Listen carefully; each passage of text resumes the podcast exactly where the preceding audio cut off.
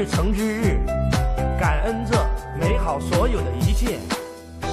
我很开心，我很快乐，我很健康，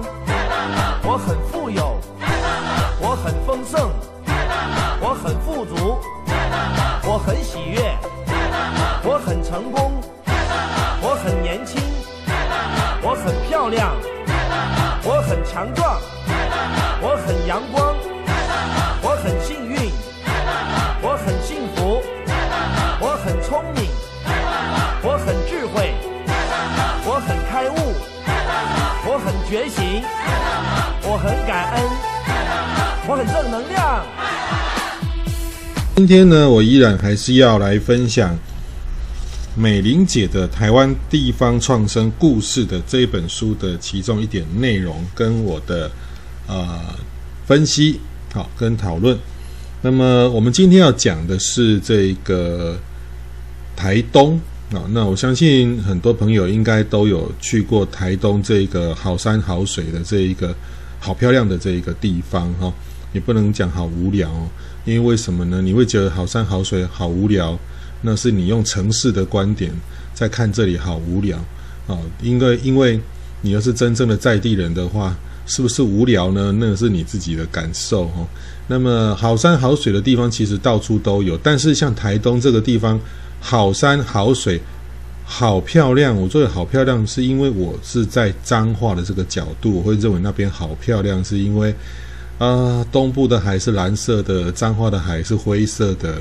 然后东部的天空是蓝色的，彰化的天空啊是灰色的。我们都有个蓝色，跟台东那种蓝色是不能比的哈、哦。台东的那种蓝就是一种纯净的蓝，哦，蓝到靠背的蓝。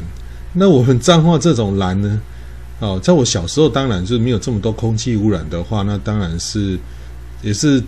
纯净的蓝，啊，蓝到靠背的蓝。但是现在不知道为什么，这几十年来，我们彰化，呃，纵使晴空万里的时候，我们往八卦山啊，哦，往中央山脉这样看过去，总是有一层说不出来的一种灰灰蒙蒙的感觉，哦，感觉那边是有妖气笼罩那个山上嘛，哦，总是觉得天空有一种说不出来的妖气。凌空的这种感觉，那加上一点蓝，就有一种什么叫忧郁的蓝啊、曾几何时，我们这边已经变成了 PM 二点五的重镇啊、那台东这个地方一向就是这么的漂亮，给人家这样的感觉：空气美好，天空漂亮，海洋漂亮，土地漂亮，人也漂亮。那么大家只要想到了台东这个地方，应该。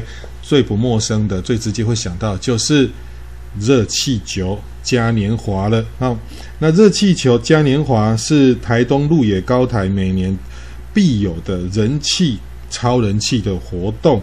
我其实也想不出来，台湾还有哪个地方比鹿野高台这个地方更能够登高望远，更有这么开阔的空间，可以来施做这个热气球嘉年华的活动。或许有啦，西部这边其实。好像好像南投吧，也搞过这个热气球这个活动。不过，呃，怎么样的去做热气球活动，其实就是登高望远嘛，对不对？没有高山呢，用高台，然后呢，不够高海拔高度，就用热气球把你给升上去，再把你给拉下来。但是你要看，你要看到漂亮的地方啊，也不是说哦哪里有热气球，那我们也要拿热，也要把它去跟台东县府借那个热气球来我们这里玩一玩，然后创造。人潮哦，这样就是我们的地方特色。其实不会啊，你从热气球在南投，你把它升上去，你一看根本不是台东的美景，你看到可能是南投周边的这些山，或者是这一个啊、西部地区密密麻麻这些房屋啊、工业污染啊，你看这些要干什么？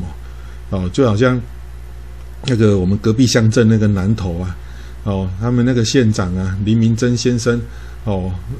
一向就是很有创意、很有点子。他在当那个积极镇长的时候呢，哦，就是很有 idea 嘛，哦，他是在那个积极小火车的旁边，硬是把它拉出一条铁轨出来，然后再用那个 人家小火车，他就用大火车那边走，用一小段，感觉好像在玩那个夜市那种轨道车、轨那个铁轨车那种样子，啊，让真的是让民众去到集集下了车站，再坐一次那种镇内的一条大概大概大概大概几百公尺吧，那我坐过一次的这样的一个铁那个铁道火车哦，这样在吸引人家，可是经营没多久就挂了啊，也没有什么特色啦，所以其实老实讲，你现在去吉吉那边玩，你下去吉吉有什么可以吸引你？吉吉就是吸引一些没去过吉吉的人会去吉吉，好，那去到那边到底要买什么？也没什么好吃，也没什么好玩，哦，那吉吉最有名的就是一个就是武昌宫，哦，那武昌宫是奉祀玄天上帝的庙，那比较神奇的是九二一大地震之后。武昌宫原本啊，在旧庙前面所盖好的新的庙落成没多久就被九二一给震垮了。但是很神奇的是，玄天上帝的神尊，好透过托梦要求相关人员从庙的背后怎么样挖进去，可以把神尊的这个啊神像啊救出来。很特别的是，庙垮了毁了，整座庙哦。哦，然后神尊毫发无伤，然后在旁边，呃，庙庙的广场旁边盖了一个临时性的一个遮雨棚的一个神呃神殿，啊、那要等着要重新再盖庙，结果呢，这个神像的胡须啊开始长长啊，啊、哦，那这个事情其实我在多年前在哦在逢甲在授课的时候，其实我有。啊，带学生逢甲的学生去集集那边玩，然后也顺便到武昌宫这边去观赏。我们是真的跟学生们一起就看到了这个，诶，玄天上帝的胡须，它真的是有长长的那个证据哈。所以这里集集比较有名的是这一个武昌宫的玄天上帝的部分。那接下来呢，集集另外一个有名气的是这个佛陀和平纪念塔，就是镇国寺，那就是盖在这个。所谓的地震，地震的断层带上，我们知道九二一大地震的时候，这个集集算是呃震央的重灾区哈。那这个地方呢，啊，这个寺庙的主持呢，就到斯里兰卡这个国家去迎回了一颗这个一粒的一粒这个释迦牟尼的这个舍利子啊，就供奉在寺内。那有名的是这个，那另外一个其实集集有一个地方是。相当重要，哦，对我们彰化县的人来讲是相当重要，呃，但是呢，大家都不愿意讲出来的，哦，地方上大家都知道，但是不愿意讲出来的一个景一个点，但是它不能叫景点哈，哦，它就是集集火葬场，私人所设立的集集火葬场，那它几乎就是彰化地区。因为彰化没有火葬场嘛，那只有集集有私人设的火葬场，在集集的深山里面，哦，然后眺望着浊水溪这样子，所以呃，所有的哦这一些呃失去呼吸的人呢、他们最终都会被送到这里去，哦，把他给呃升天一下，是这样子。好，那个是集集啊，可是集集我觉得近几年来也没有什么特色诶，没有什么。很特殊的地方。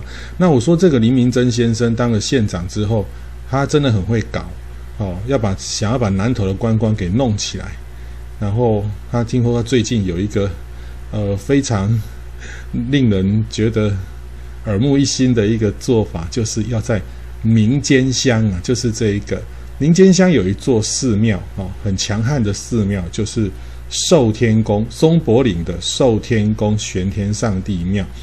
然后它是全台湾玄天上帝，据说啦，哦，是玄天上帝分灵最多的一间祖庙哈。然后风水位置绝佳啊，号称叫做龙虾见大江的这一个风水宝穴哈。那玄天上帝亲自点穴在这里，那这这里就变成一个风观光观光风景区嘛哈。那林明珍先生就想说啊，在这个集集这里哈、哦，来盖一个什么，一个高塔，一个瞭望台高塔啊。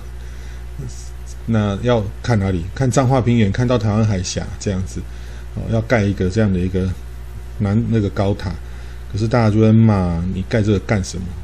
盖了去看看什么？我看彰化平原啊，看看到台湾海峡，看到云林啊，浊水溪出海口。那问题是，请问一下，这些景致很好看吗？那如果不好看的话，你盖这个高塔要干嘛？对不对？那你又要卸任了，你卸任说要留一个东西给南投县民，说那里有个高塔可以亮登高望远，你干嘛？你是要盖黄鹤楼吗？是不是？盖高塔，你必须要有相对应的地方特色。好，那你要用这样子吸引观光客来这在地消费，那你在地也要有够强悍的地方特色去支援。那我们知道民间乡这个地方的特产最多就是茶叶，哦，就是茶叶。然后蒋经国先生曾经到松柏岭的寿天宫来这边参拜巡视的时候。当地的农民把这边的茶叶泡茶给他喝，他当场就给他起了一个名字，叫做松柏长青茶。那于是就因为总统来了嘛，对不对？这件事情总统来了，就好像是天子下乡一样，那这个茶的名字就不胫而走。好，那当地呢，除了茶叶之外呢，好，最大的产品就是这个山药哦。各位同学，我们在吃的这个白山药。哦，还有那个紫山药，哦，其实紫山药就是安吉啦，红薯，我们吃的红薯饼、安吉丸这种东西，哦，是当地很有名的。那接下来呢，这几年来，因为哦，呃，大家在哄抬这个什么姜黄，有没有？喝什么姜黄素啊？吃了姜黄会什么得道升天啊？会变成神仙呐、啊？哩哩扣扣讲一堆，哦，叫姜黄，哎，他们也在种姜黄。为什么这个地方 没有种稻米？因为它是。属于八卦山，那山脉上面，好，水源没有那么充足，可以到种稻米，所以，呃，民间乡基本上是因山地地形，哦，种的农作物都跟山有关系，比如说那个土凤梨呀、我们刚刚说的茶叶啊，哦，茶叶是最大宗，那接下来是那个山药，哦，其次是山药，那接下来是姜黄和这些这些产品，那我就不晓得说林明珍县长他在这里盖了这一个。这么高的瞭望台，好，是要销售当地的茶叶吗？还是宗教信仰？还是大家来吃山药？还是大家来吃姜黄，可以长生不老？啊，我是不晓得啦哈。那政治人物都有他们自己的呃选票考量。不过林县长应该两任八年干得还不错，即将下来了，那你留这些东西是为了做什么呢？好，那嗯。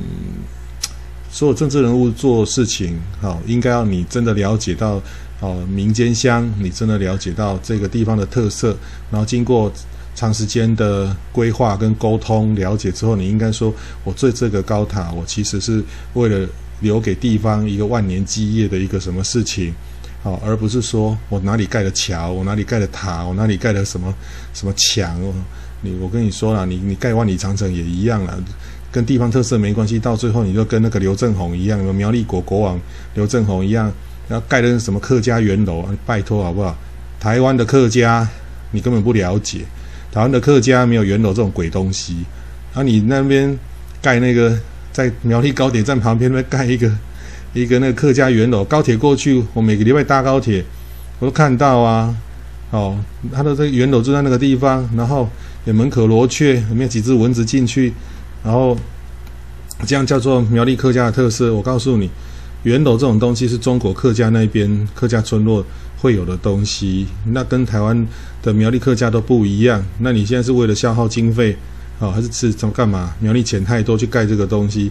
那居高临下看下去，你他妈的像一个河童一样，像日本河童一样的那种那种奇怪的东西，你盖在那边干什么？那就是你完全不了解地方特色、地方需求，你硬把别人别国的东西横向移植，把别人的文化横向移植来到你这个地方，然后要大家去接受。那如果这样子，就说这样可以创造经济、创造当地地方特色文化的话，那我这样子想好了，那请黎明溱县长，你那个。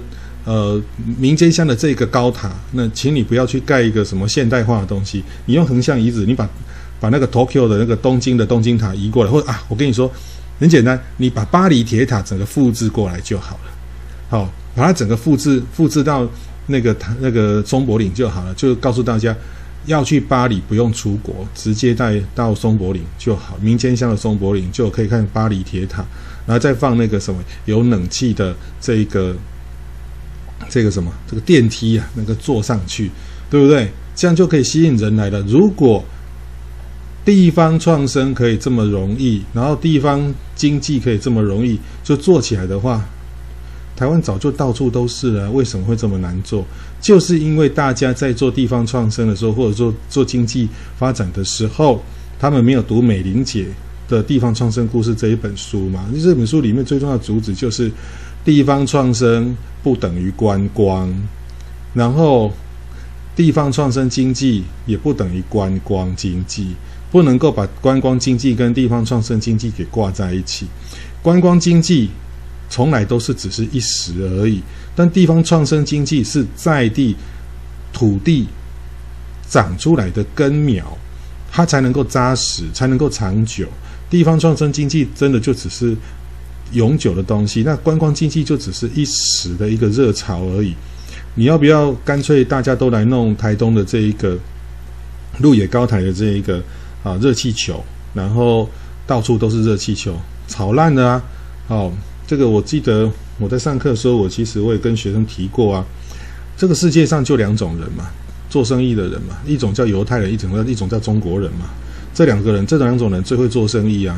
然后犹太人呢？哦，在整条街上，他不会开同样的店。同样是犹太人，他就会认为说，这里开了蛋糕店，那旁边一定要开饮料店。开了饮料店旁边最好开家具店，家具店旁边最好是开服饰店，服饰店旁边最好开袜子店，袜子店旁边最好是开银行。接下来是开什么什么，反正就是造成一条街逛一次，全部都买齐了，该花的钱到这里全部都花光了。可是如果是中国人呢？不会啊，看你卖。卖珍珠奶茶卖的不错，旁边都开了十家珍珠奶茶摇茶店，就这样子。所以中国人容易把生意给做烂，那犹太人容易把生意给做大，就这个样子。那如果说看到人家有高塔，你也要高塔；看到人家有热气球，你也要热气球。那看到人家有有什么哦什么店，你要什么店的话。那你这个就只是在做所谓的炒一时热度的观光经济，这个对地方来讲，不仅没有恒久性的帮助，而且会造成恒久性的破坏跟灾害。好，好，那么我们除了大家台东，我们会想到这个热气球嘉年华之外，其实啊，台东啊，哦，有另外一个东西，其实是当然不是啊，大家都知道，认为说啊，博朗大道啊，啊，金城武术啊。有因为一支广告，你看可以把一个景点给炒起来。可是问题是，如果你去到了这个台东那个博 博朗大道，我是还没去过了哈。啊，那个改天有空看哪个朋友愿意招待我去台东玩一玩再说。那个博朗大道上面，然后金城武术去那边拍完照，然后呢，你以为你就是金城武了吗？不可能嘛！那你还有什么东西会吸引人家去呢？总不能又永远永远靠那个博朗大道跟那个金城武术吧？是不是这种景点很容易被取代掉的？哦，所以说我们必须如果做地方创生的话，真的就像我一直强调，你地方创生必须跟地方产业特色、在地特色去做强烈的哦扎根跟结合在一起。好，那么台东这个地方呢，其实好山好水，我们前面就讲了，好山好水好漂亮。各位去看了这一个金城武树，看了博朗大道，请问一下。伯朗大道的两边是什么？是绿油油的稻田哦，哦，是稻田哦。那意思是说，这个地方是产米的地方哦。好山加好水，自然会出好米。所以，台东县的这个关山镇哈，它虽然是紧邻这个池上乡的旁边，可是问题是因为行政区的划分，其实不能代表农产品的品质就有所差异。这意思就是说，哦，不能说因为刚好。关山镇跟池上乡的这个呃乡镇的交界，然后就决定了哦，池上的米哦都是好的，那关山的米土质都不好。你行政区划分又不是根据土质好的优劣去划分呐，对不对？那是人为的划分而已啊。所以关山的好米就硬是被池上米的口碑给比下去，但是实际上关山的米的品质跟池上米的品质是一样的，因为它同一块土地嘛。好，就这样子而已。只是说，池上的米之所以品质会好，其实是来自于我们一般的什么印象？池上铁路的火车站的池上便当。那因为便当好吃，就认为池上米就是好的。加上池上乡农会很会经营跟行销，所以这个池上米的品牌就打出来了。哦，那我们之前有讲过，要打一个品牌，比如说麻豆的文旦柚，哦，它是经营了百年以上，才变成是一个普遍性的一个认知。哎呀，文旦当然是吃文麻豆文旦，哦，那么你不会想到。哦，鹤冈文旦不会想到斗六文旦。那鹤冈跟斗六文旦是也经过了好几十年的一个经营行销，来才把自己的品牌在市场上渐渐的建立起来。否则，你鹤冈跟斗六文旦，你不可能说我在市场上，比如说麻豆文旦一斤六十，你怎么可能？你不是麻豆的，你怎么可以喊一斤六十？大家消费者不会相信的。但是你要怎么样做经营行品牌的经营行销，到最后认为说我一斤也可以到六十，有这样的一个水准，好，那就是消费者都充分的认识到你的特色品质，然后他们愿意去接受鹤冈等也如同麻豆文旦一样的品质优良，好，那么台东的这个关山这个地方，虽然说土地里面长了好米，也不会输给池上乡，那么。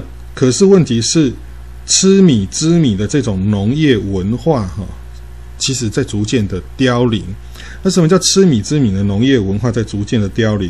那因为呢，呃，台湾的实际的在稻田里面种植稻米的农业人口的平均年龄已经拉升到平均八十五岁以上。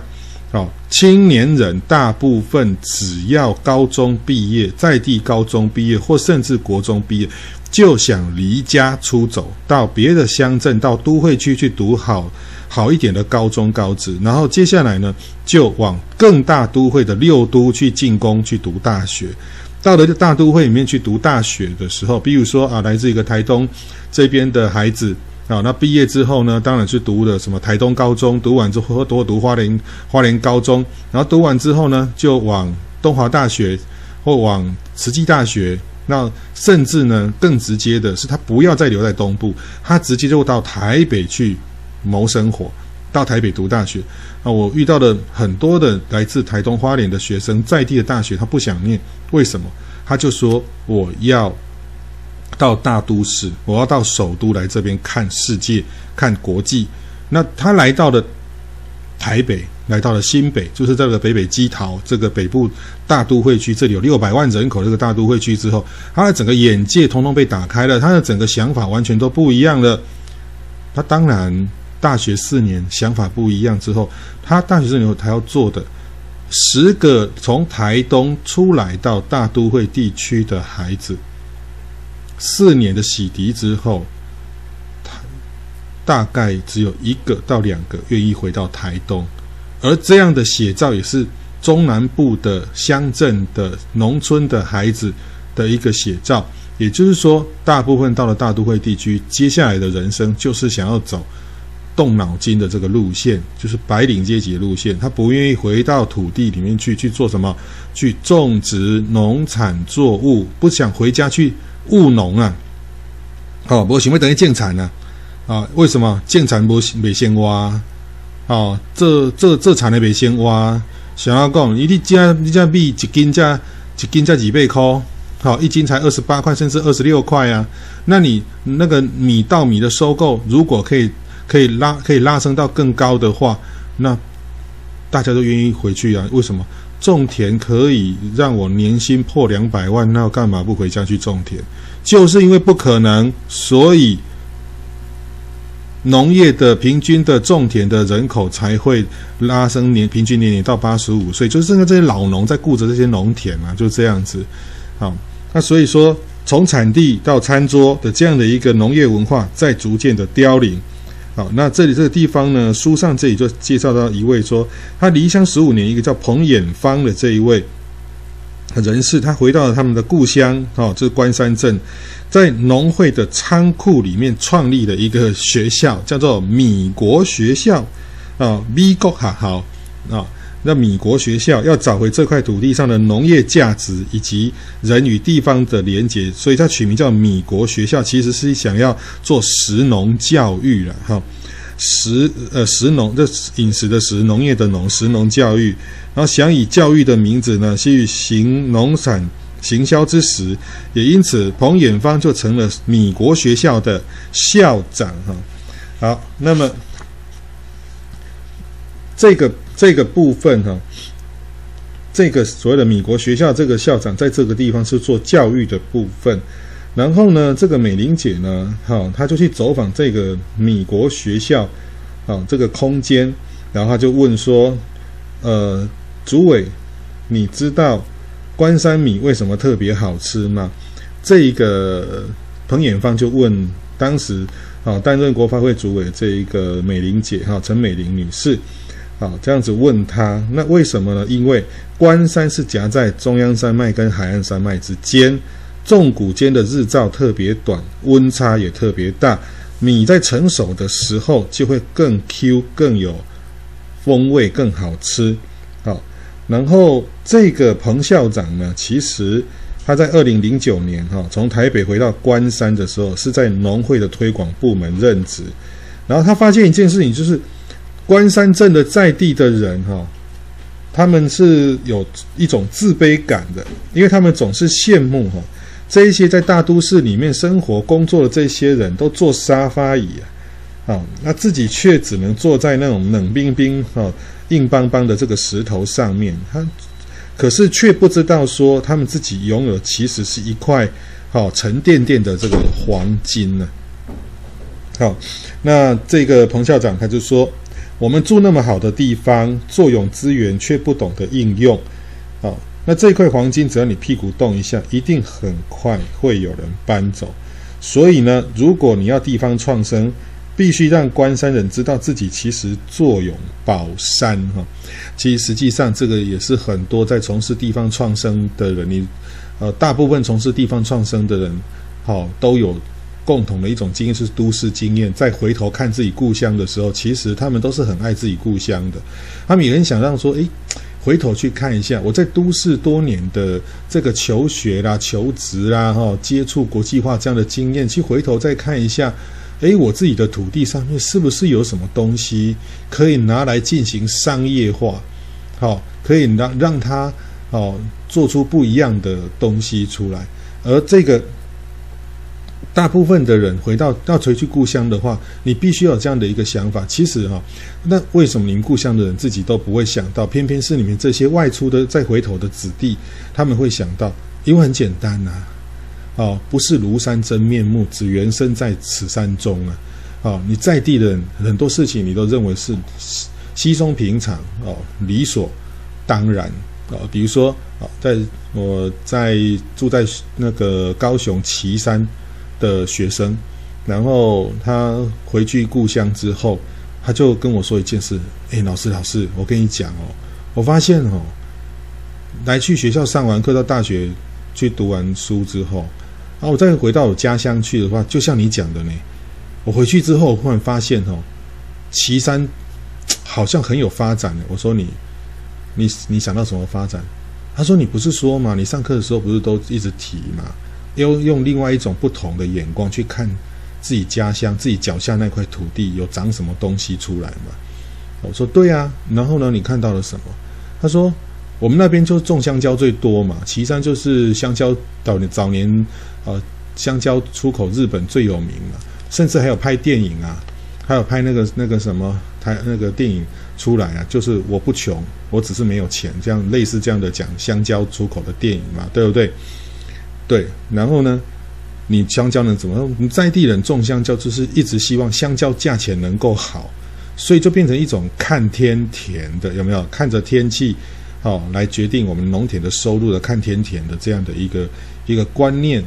那么，顶多就是在旗山的老街，哦，消费我们自己老街的历史啊，曾经这是。哦，这是一条哦很有历史的、很有钱的一条街，就这样的一条旗山故事。那我说还有什么东西？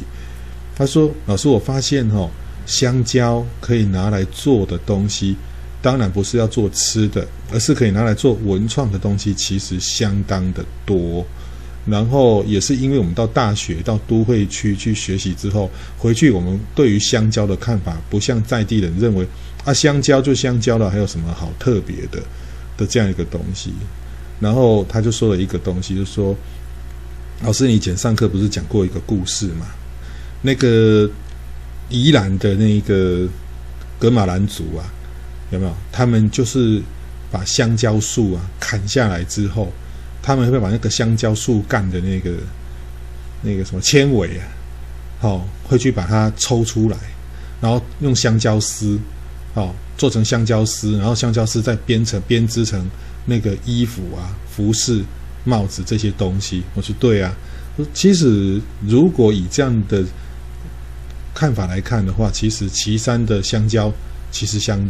香蕉树其实也可以来做类似这样的东西，香蕉纤维啊的制品啊，或者是哦，不只是香蕉那些什么果汁啊，或者是冰果丝这种这种比较表面的东西，其实好像香蕉文化、香蕉故事，然后旗山在地文史，甚至可以结合到美浓那边去，其实都可以做。我说好啊，那你持续回乡去。蹲点嘛，哦，去做这样的一个工作试试看。所以这个学生他现在就一直在旗山那边啊，一直在啊绞尽脑汁，要找他在地特色、在地历史文化去做研究，然后再做结合，看以后是不是地方创生可以推出什么样的一个新的创新创发的东西出来。好，那么这个彭校长他想要让关山的人知道关山自己的好，其实也是这样了。在地的人才会知道在地的好在哪里，可是通常都需要到外地去兜一圈，再走回来才会知道说自己的家乡到底好在哪里。因为好在哪里，别人没有啊，好在别人没有啊，别人有的话，那你更好啊，有比较不是更好吗？可是在地的人他他们会觉得说稀松平常，觉得也没有什么了不起，就好像是呃，我们自己彰化是产米的一个地方。可是我们就会觉得米好像也没什么了不起。可是如果啊，如果告诉你这个米有什么宝物的话，哦，其实米有四十七，根据研究了啊，四十七种营养素，四十七种对健康很有效的。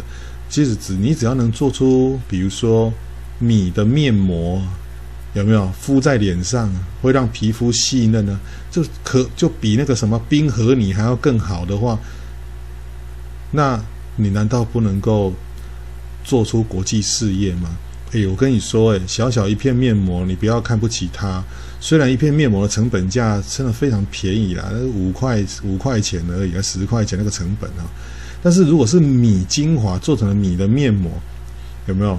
哎，那可以让一个一个呱呱叫的女人哈闭上嘴巴二十分钟。你有没有觉得这个这个威力其实相当的庞大，对不对？而且这种米面膜做出来，如果敷到一半还可以拿起来再吃下去，哇靠，就不会造成环境污染的呢？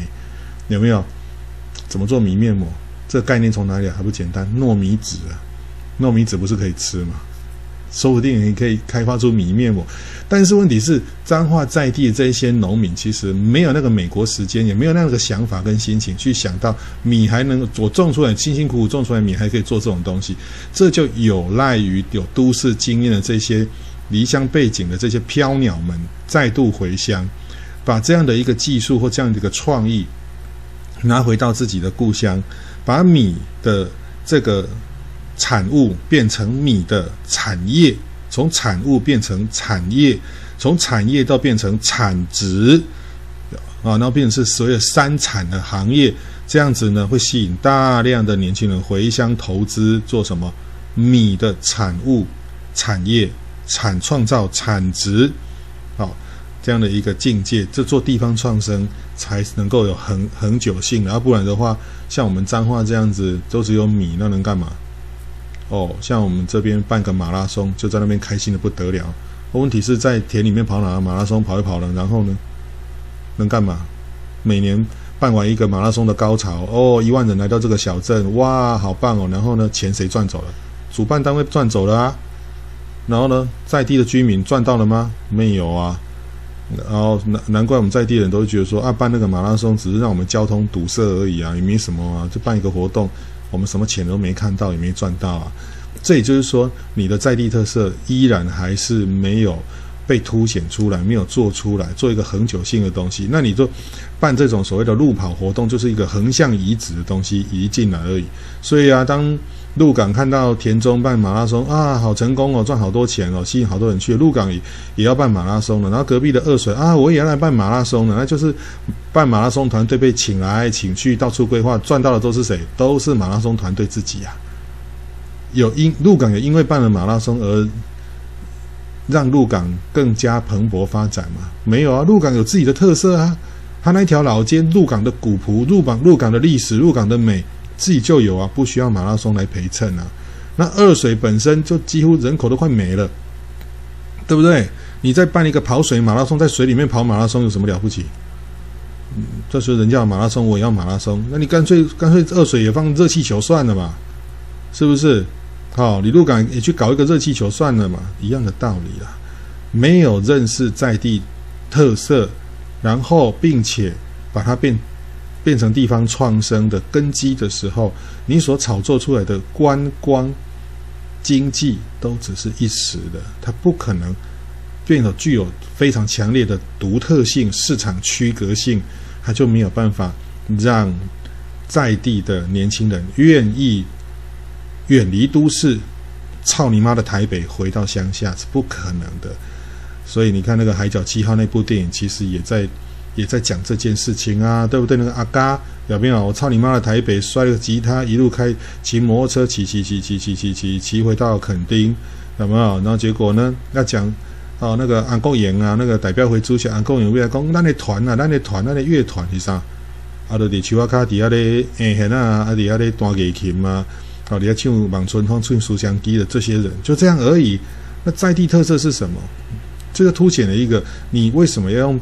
啊，都会区的观点去看在地的团就是不好，可是在地的团吸引不了年轻人啊，所以那个电影在讲一个如何把年轻人给吸引回去，要有新的想法嘛。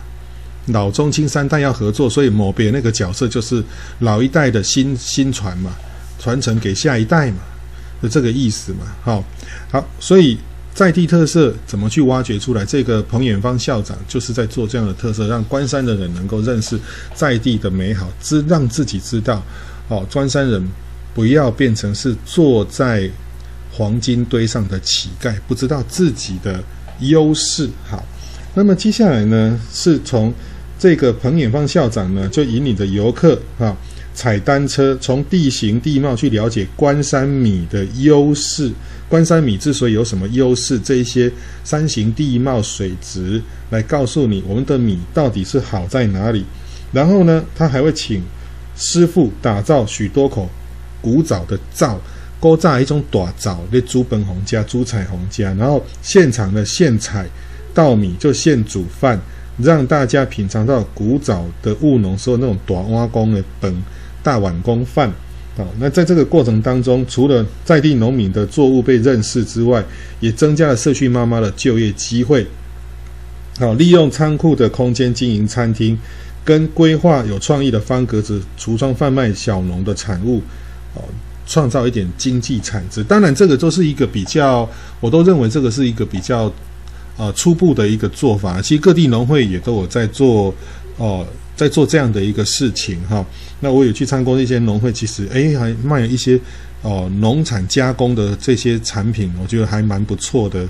但是呢，嗯，有办法就因为这样子而吸引游客，就常常来这里来你这里消费吗？其实都还是没有，他还是必须要打全国性的通路，好制作这些这些米的产品或者农业产品，好还是要有通路的存在哈。那么，这个彭远芳校长这个食米教育已经升级版到变米国研究所的这个课程，那要什么呢？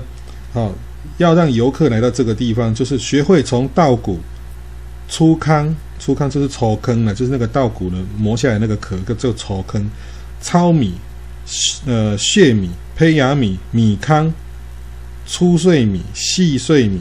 杂色米，一直到良质白米的分辨能力。那么学成合格以后，还可以领到各种米做成的文创品的奖品奖励。那学会将稻谷脱壳成白米，并且知道米的计算单位，就可以带走一台斤的关山米回家吃。一台斤等于零点六公斤，哈，可以带六百公克的白米回家吃。这个过程当中，就是所谓的体验式经济的部分。我相信大部分的同学们，啊，或者是听众们，你们大概就是。都只是知道怎么吃白米，加酱汁哈，然后不知道白米怎么从种植、从产地到餐桌这个过程，应该非常少有这样的一个体验跟认知过程哈。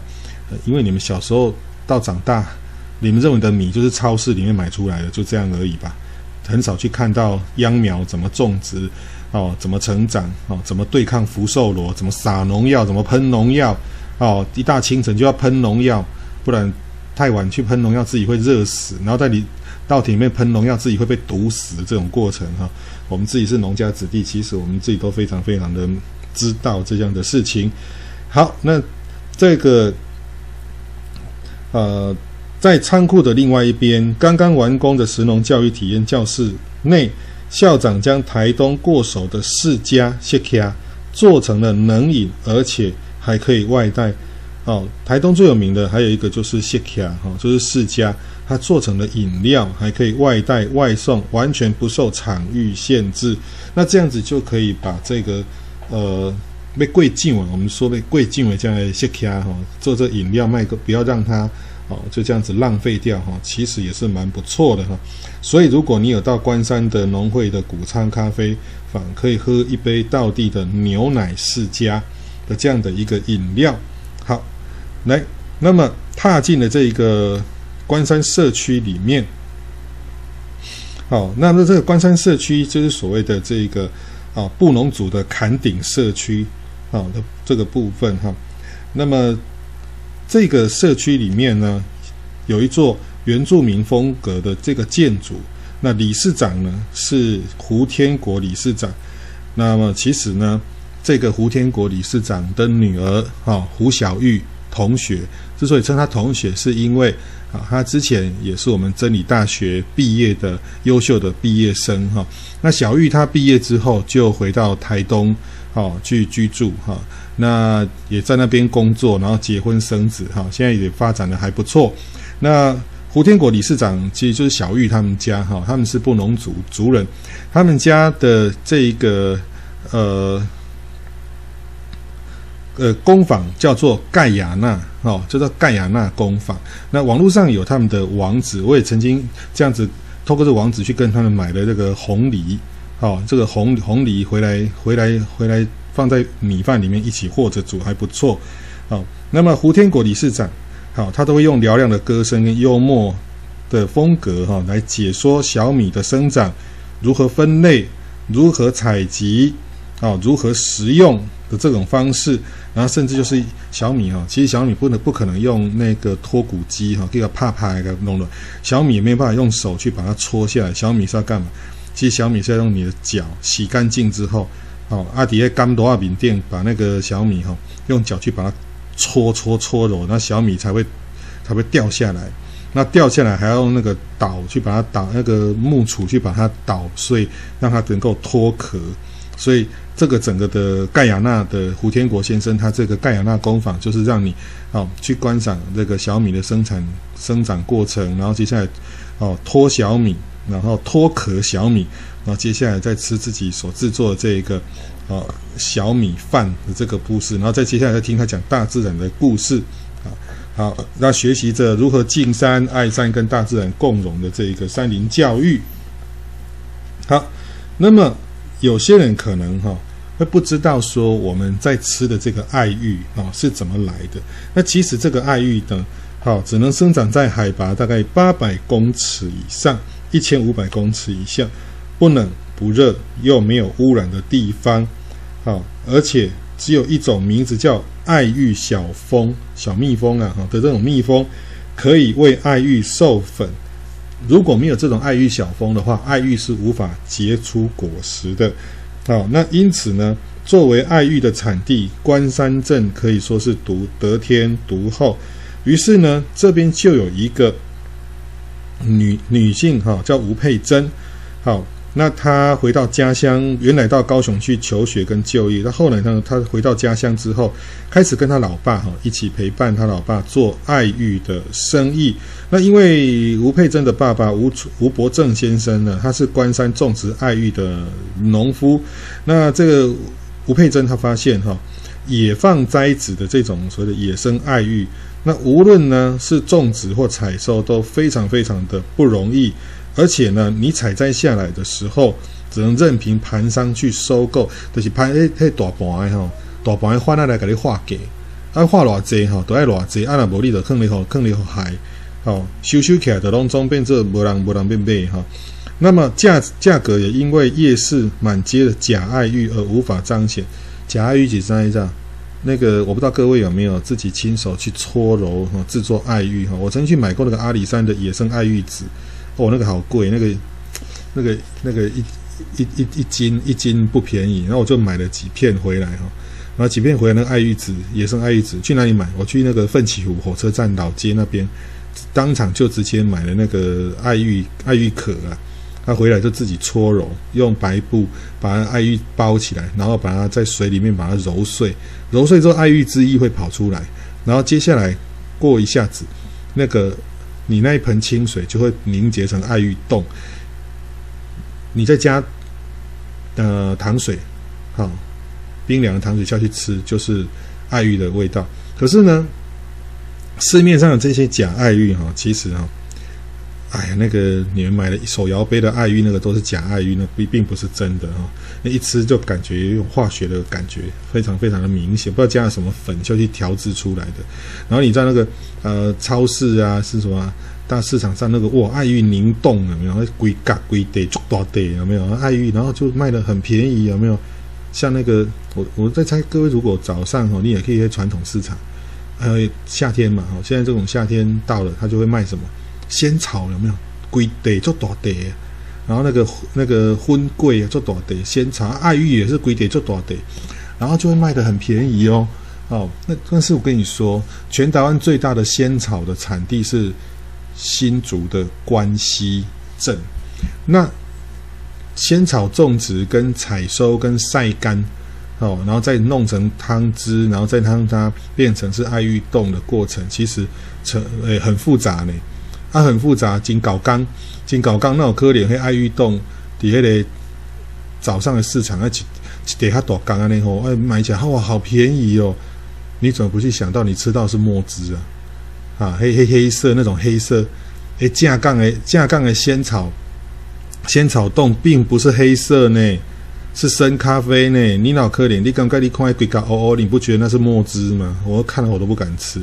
然后那个爱玉看起来觉得怪怪的，一吃也觉得嗯不对了，跟我自己手揉、亲手手工自己去买野生爱玉籽做出来，马其顿完全我赶快呢。所以这个那个吴佩珍他就会发现，诶不对哦，哦这个价格哈、哦，其实会因为贵给的东西那边这给那个二油哈，爱玉台语叫做二油，不是爱油啊，爱讲做二油，二油才是正确的哈、哦。好，来，那来盘上收购就随便喊价。所以呢，与其让你来这里这样子喊，我那么辛苦栽种这种爱玉，个拍狗、拍景、拍狗，个拍修，那个给小个拜，那不如我改来的呀，是不是？于是呢，他就决定了让他，好、哦，他父亲好好的休息，他要让爱玉的命运翻转。但是整个关山镇没人看好啊，没人敢敢敢讲哈，你也点他三个月一点一点都打来，哦，那这个吴佩珍哈。哦他说：“他必须先接受爱玉的普通，我才有机会把它做得与众不同。就是这个决心，他决定为爱玉塑造高品质的出路。那除了呢，好每天好手洗爱玉，用手来接个，个洗 C I C C C 二油啊，好用手来接个就个破，好用手来洗来来接，还研发出一种令人一系列耳目一新的创举的菜单。”比如说，运用土凤梨啦、红茶啦、秘鲁啦、哈咖啡来去调味，另外还有姜汁烧爱玉，哦，玫瑰拿铁、爱玉这些的所谓的饮料的做法，哦，那它的一个店名叫做“痴爱玉”，痴爱玉那个“痴”是什么？痴情男子的痴情玫瑰花的这个“痴”，就表示说谐音啊，“痴爱玉”啊，那个我我非常痴迷爱玉，变成的奇怪的假假二油。这个艺术哈。好，那么呃，基本上哈。真正的爱玉怎么样能够分辨得出来？因为市面上的爱玉二油哈，真少人做修的。像那讲一张正港的二油做修的袂牛去，真正的爱玉做热的不会溶解。化学爱玉一旦遇热就会融化。如果你不相信的话，那你现在你就马上到茶饮摇茶店去跟他点一杯柠檬爱玉，你叫他加热看看，你叫他加热看看，那个爱玉一定变成汤水，那就是化学的，就这么简单。好，那么这样的创意跟智慧改变了原本在夜市一杯只能卖十五元爱玉冰的这一个命运，然后开始创造出来他自己，不仅在地人爱吃。许多的来到关山镇的人，也是冲着这一个吃爱玉、吃天然爱玉的这个名号，跑到关山镇这边来。所以啊，经常不用到下班打烊时间都被聊聊。这个那个啥，你来去垦丁，要去胜，你一定会走去那个啥，去买那个那个绿豆蒜，哦，是一样的名号打出来的，好做好了，那就游客就是来把你给用台币让你下架，用台币逼你晚上早一点休息嘛。好，做到这样一个地步啊。好，那么如果呢，我们再讲下去，来到了屏东的这一个金峰乡，也就是呃这个台东的金峰乡，不好意思，台东的新丰乡。好，台东这个金峰乡在台东的西南方，再过去一点点就靠近屏东了。好，那么在南回公路通车以后，金峰乡就成了一个容易让人家忘记，为什么车开了就过去了，就不会进金峰市镇了哈。好的地方，那就算是你看那个全台湾已经有六千家的这个以上的这个店面的这个 Seven Eleven 哈，其实也是大概到二零二零年的八月，好，才以一个一坪大小的无人商店去进驻在金峰乡哦，好，那这个地方呢是排湾族哈。排湾族的地区，那金峰他们这个美玲姐呢，她来到了这个地方，特别拜访什么？金峰乡一个鲁拉克斯部落里面的小米学堂。好，那这个排湾族的青年高世忠跟他的妻子带着这个美玲姐去参访这个小米故事馆。那小米其实对台湾的原住民来讲是非常非常重要的一个呃，经那个农业农业农业作物了，就是米饭了。那关于啊、呃、小米跟原住民之间。有多重要，多多少的传说故事？其实这个要等到我们的口传文学的课程的时候呢，我们再来去讨论这样的一个事情。好，等到下学期这个课程的时候，我们再录 Podcast 的，再来好好的聊。好，那么这个小米故事馆呢，让人开始了解排湾族的小米文化是怎么形成。那包括小米的生长季节，还有原住民用来驱赶田间小鸟的器具的演变，让小鸟不要去吃小米嘛。好，那么鲁拉克斯这个排湾族语的意思是樟树很多的地方，樟就是做那个樟脑丸的那个樟树很多的地方。那这个地方土壤肥沃，很适合种小米、红藜、咖啡、洛神花的这些作物。好，那么小米学堂的经营者这个高世忠先生，他是一位退伍军人，返乡之后呢，他回到故乡，致力去保存跟推广排湾族的小米文化。那么他有很幽默、很强的这一个说故事的能力，所以只要听他讲他自己回乡的故事呢，通常会令人好笑声夹杂着感动，带泪着微笑。那他跟他太太呢，就共同经营他们的这一个餐厅。好，那么各位同学，如果说，呃，这个小米的东西呢，还不能吸引你的兴趣的话，那么我相信大家如果接触到呃我们的原住民同学、原住民朋友，好，那么他们都有一个共同的说法，就是要吃一个东西，就是小米所做成的这个东西叫做阿拜，好，那么这个阿拜其实是这个鲁凯族与排湾族的传统美食，它是用什么呢？假酸浆叶。包着小米跟猪肉，然后再裹上一层月桃叶，绑起来，其实有点像在绑汉人在绑蚂蚱这样的方式，然后再去用蒸那个蒸炉去蒸熟，好，然后但是每一家大家都会做，只是风味各自都不一样。好，那么这种阿拜哈，其实我曾经也吃过哈，吃过一次这个阿拜哈，然后印象很深刻。那时候吃阿拜是因为那时候还在读硕士班的时候，然后呢就去垦丁那边游玩，然后就骑着摩托车，然后载着前女友，好，然后这次也不知道为什么鬼打墙，竟然可以骑机车，然后骑着不同路线骑到山里面去，然后迷路了，然后迷路了。然后不知道九弯骑到一个真的是天苍苍野茫茫风吹草低没有牛羊有没有？念天地之悠悠，独独怆然而泣下。不知道骑到肯定深山里面去，那时候就很还不知道说深山里面有摩西那这种各种东西啊，真的是骑到连看到电塔都以为看到哥吉拉那种油然而生的内心的恐惧感了。啊，骑到九弯十八拐，骑到最后竟然到了一个有原住民餐厅的那个部落，因为那时候我们是要去看那个什么，看那个。呃，什么矮黑人哦的遗址啊，石板屋遗址，我们就是很有冒险精神，很想去看。然后到那个地方有一家餐厅，那我们就跟他讲说，哎，我们可以进去看矮黑人那个。他们跟我说，哦，不可以，没有他们部落社区里面的人同意，是不可以任意进去那个地方。啊，就指着那个地方，远远的指着那个地方给我看，说，那个你看那边。就设了铁栅栏，把那边给挡住，不准进去。因为任意进去会把会造成不好的结果。我在猜啦，是不是会把恶灵给招了恶灵，然后自己会不幸？所以他们就把那个地方用铁栅栏把它给哦遮起来。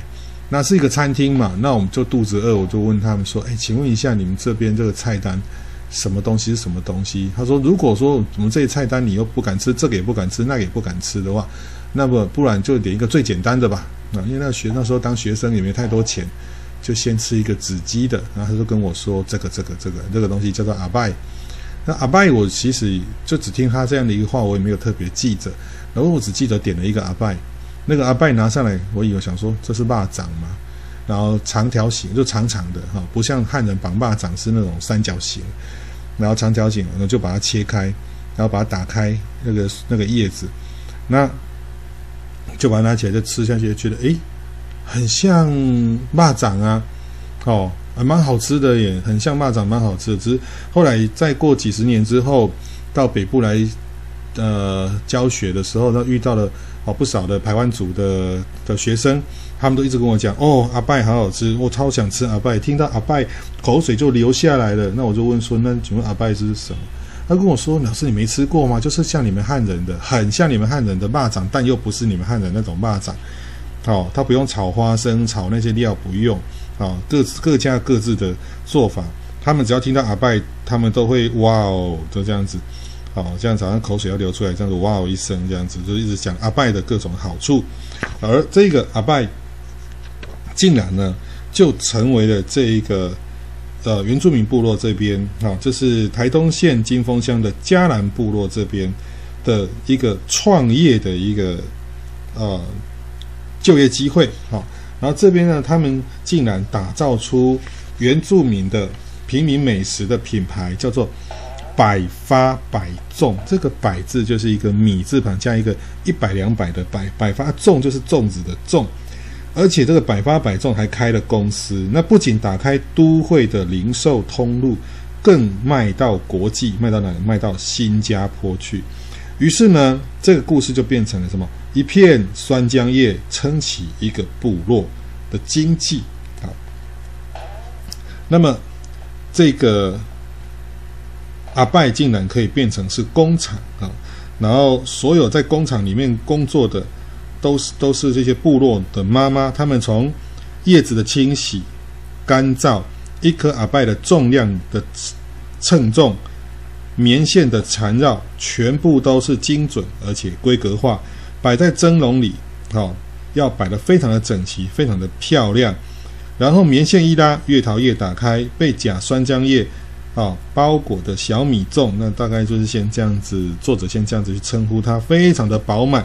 啊，非常的漂亮。然后呢，就是一道漂亮的一个美食。好，那么二零一七年才向银行融资成立的设立的这个叫百种人啊，一样米养百种，这个百还是阿拜这个百，这个米字旁一百两百的百，百种人食品公司，居然可以在短短的时间就让部落整个动起来。让原住民的平民美食走上舞台，还走上国际舞台。因为讲那个，呃，阿拜不只是商品，更是台湾原住民文化的传承。味觉是品尝部落最佳途径。他要用一片叶子撑起一个部落，串接台东县不同部落的人，建构部落人力资本与文化底蕴，来培力。并投资部落族人厚实人力资产的堆积，撑起一个一个部落最重要的资产人。那这就是地方创生的精神跟核心价值。好，那这个其实讲到这个的话，我我其实也是蛮有感受的哈。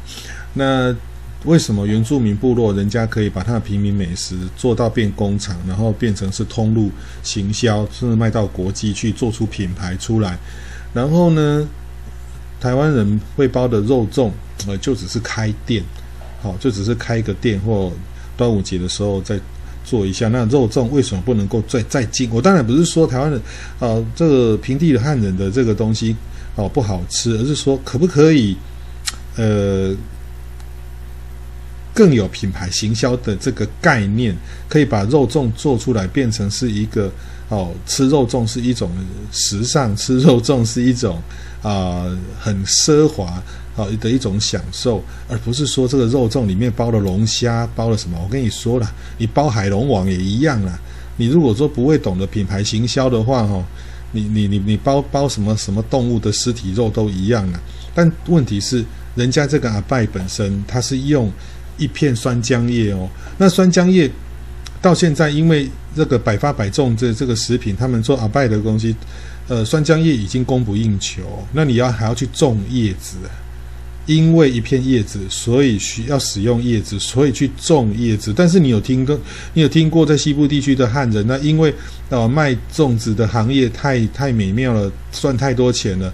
搞到最后竹，竹子被呃这个竹林都都被被砍光了，大量种竹林，因为需要那样的一个竹叶子来包粽子，而好像没有因为粽子而兴起竹竹林产业呢，好像是没有嘞。所以我就觉得说，其实在地特色去支撑在地创生是非常重要的，但是你有在地特色。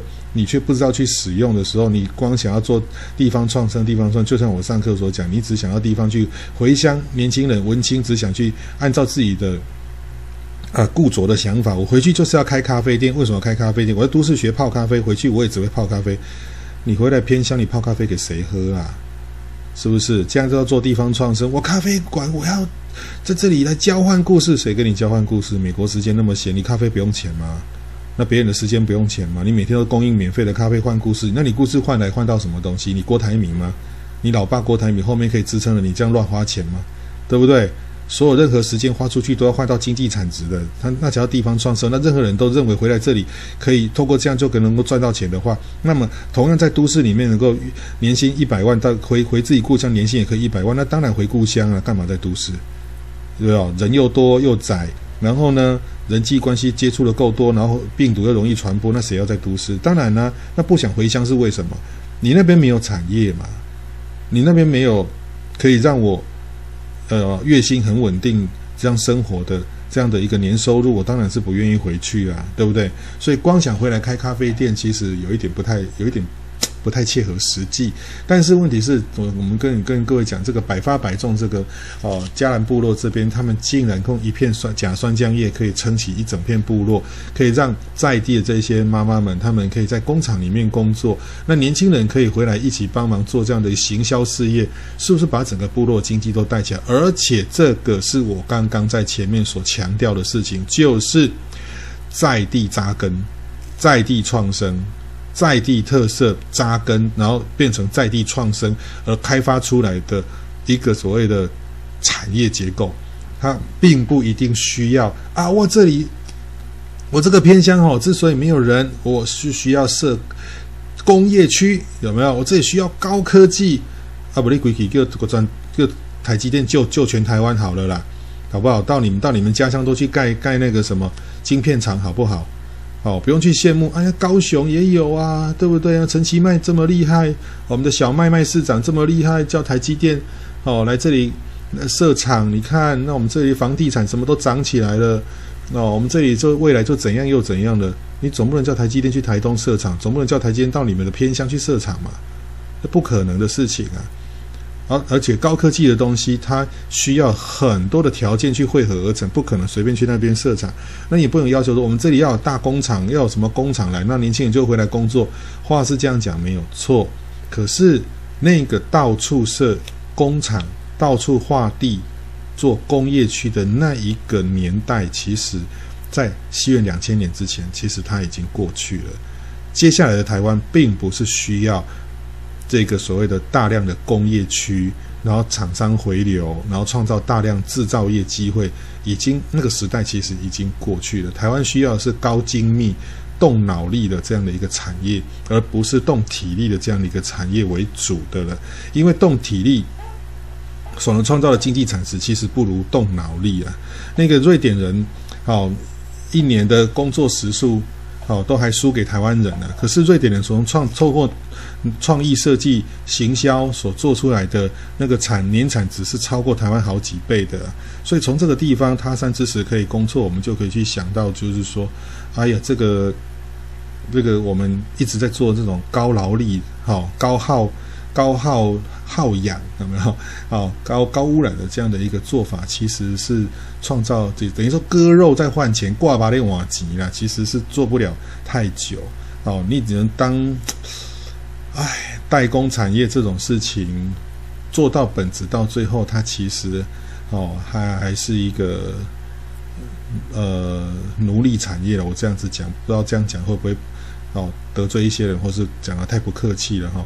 但是在我的想法里面是这样哈。韩国人说体力就是国力，但是我想在这句话上面再加一句，脑力就是国土。哦，我们的国土很小，但是透过脑力的加工，我们可以创造无限大，全世界就是我们的市场。可是我们要要立足在地，好，认识在地特色，才有办法。往前走，我们才有知道我们的资源是什么呀？那魏德圣导演就说过一句话嘛：“你不知道你的过去如何去走向你的未来。”这就是其实要回应到我们说的在地特色、在地的历史特色、人文特色啊、自然特色、景致特色，全部通通要去了解。所以这个百发百中，这个其实就不过就是原住民的肉粽，我们这样讲好吗？好，那。可是人家可以做成这个样子开公司，那你卖蚂蚱？其实我在嘉义住的那几年，我知道嘉义在地很有名的一个蚂蚱叫做福源肉粽后馆蚂蚱啊。不过就是一间店，然后啊大家都去那边买蚂蚱吃蚂蚱，但是问题是他就没有啊，有啊，他有宅配啊，有他有宅配，那他有做成品牌吗？他有做成品牌吗？好了，OK 了，那我们在我们在北部吧，哈。那淡水在过去的那个石门那边有很有名的早备王宫那边那个那个肉粽嘛，对不对？那他有做真正做成了一个品牌行销到国际去吗？没有啊。好吃是好吃啊，但是品牌行销这一块其实还没有做出做出来啊。可是百发百中，人家做出来到国际去了，不是这样子吗？所以看到这个哦，其实我就有这样这样想哦。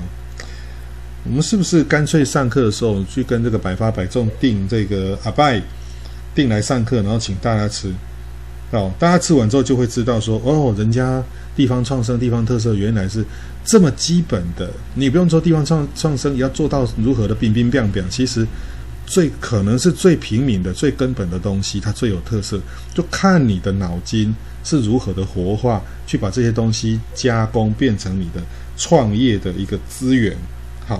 来，那么这个一颗阿拜为部落的妇女找回了自信。那这个人叫做王真一，他口中的绿金产业，绿色的金子的产业，就指的是这个包括阿拜的这个甲酸浆叶，又叫做毛树草啊，是原住民部落里面当到处都可以看到的这种东西。那在原住民的传统当中，甲酸浆叶经常被当作保鲜膜来包覆食物。那么同时可以吃，是可以吃的野菜跟低胆固醇的作物，具备有消胀气的功能。那个跟着小米一起吃，可以帮助消化。那王真一先随着他的先生回到部落，很快就发现呢，部落妇女的经济能力相对是弱势的，然后纵使有很好的手艺跟能力，却因为文化的限制，还有照顾的责任，照顾什么？照顾父母，哈哈，照顾小孩的责任，就只能待在家中，没有办法拥有一份自己的经济工作。于是，他的百发百中就针对这些部落妇女进行招募，大家一起上山下海，制作阿拜、粉刷房屋、展售产品，甚至担任什么原住民文化的讲师，介绍阿拜的这个东西，介绍部落文化，提高他们的收入。他们有自信走出部落，甚至踏出国门，到世界去参展。好，来这个地方，我再念一段这一个。哈，王真一哈女士的一段文字啊，她说：“因着阿拜的力量，在女性身上看见力量，优雅尊贵，慢慢找到饮食的意义，缓缓的、细细的，每一句叮咛都是我们对部落的期盼。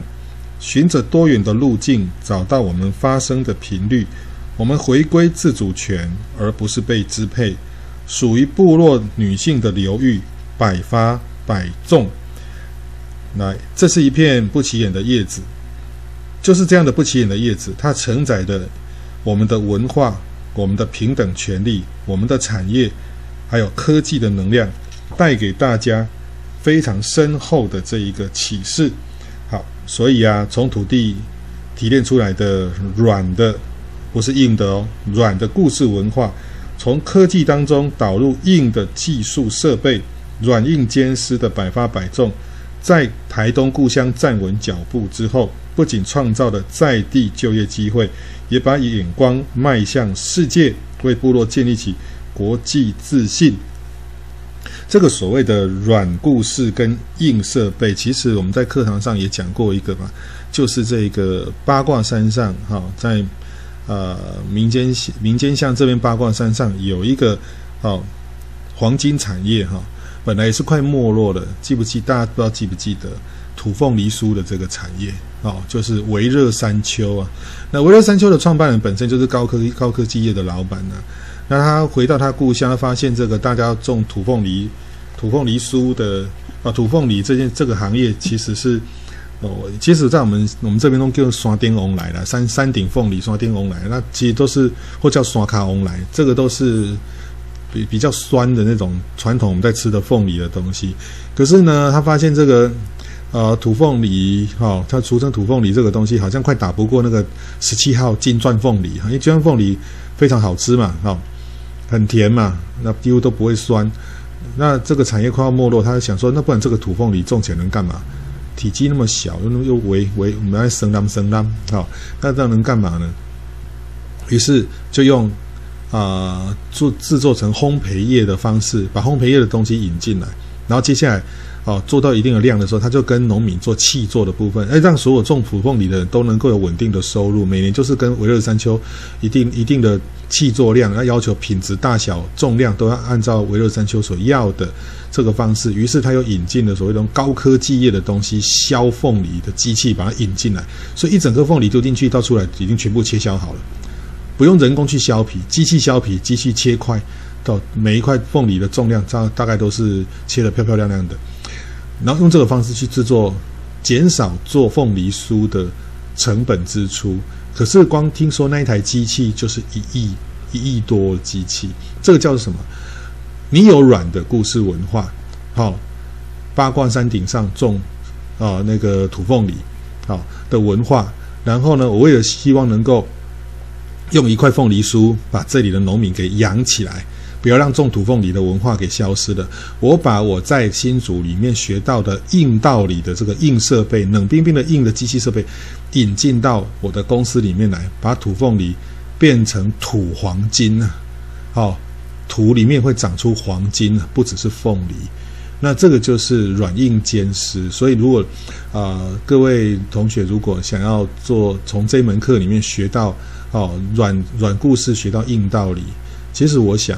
如果你们的作业如果真的能真心的去蹲点，真心的去找出来的话，说不定修完这一门课毕业以后，你们可能就开始会因为这门课，而开始去创业，就是所谓地方特色故事，以及我分享这个美玲姐的这个台湾地方创生故事这一本书中的一点点的这个故事，啊，说不定会成为你创业的一个火花，一个引子。啊，也说不定哈。那么这本书我真的非常非常的推荐哈。再次说，它是天下文化所出版的哈。陈美玲，好主委，好他的这一个担任国发会主委的时候，到处在推地方创生的这一个他的心得。好，那这本书我真的真的觉得真心的非常推荐，他真的写得非常的好，啊，非常值得大家好去购买。好，然后来一起来认识我们自己的在地特色，然后走向地方创生的这样的一个路径，不一定都得要留在台北，不一定都得要挤在新北，啊，不一定有捷运的地方才是人类居住的地方，不一定有机场的地方才能够看见国际，因为越在地的会越国际。好，那我最后就用这句话来跟大家勉励。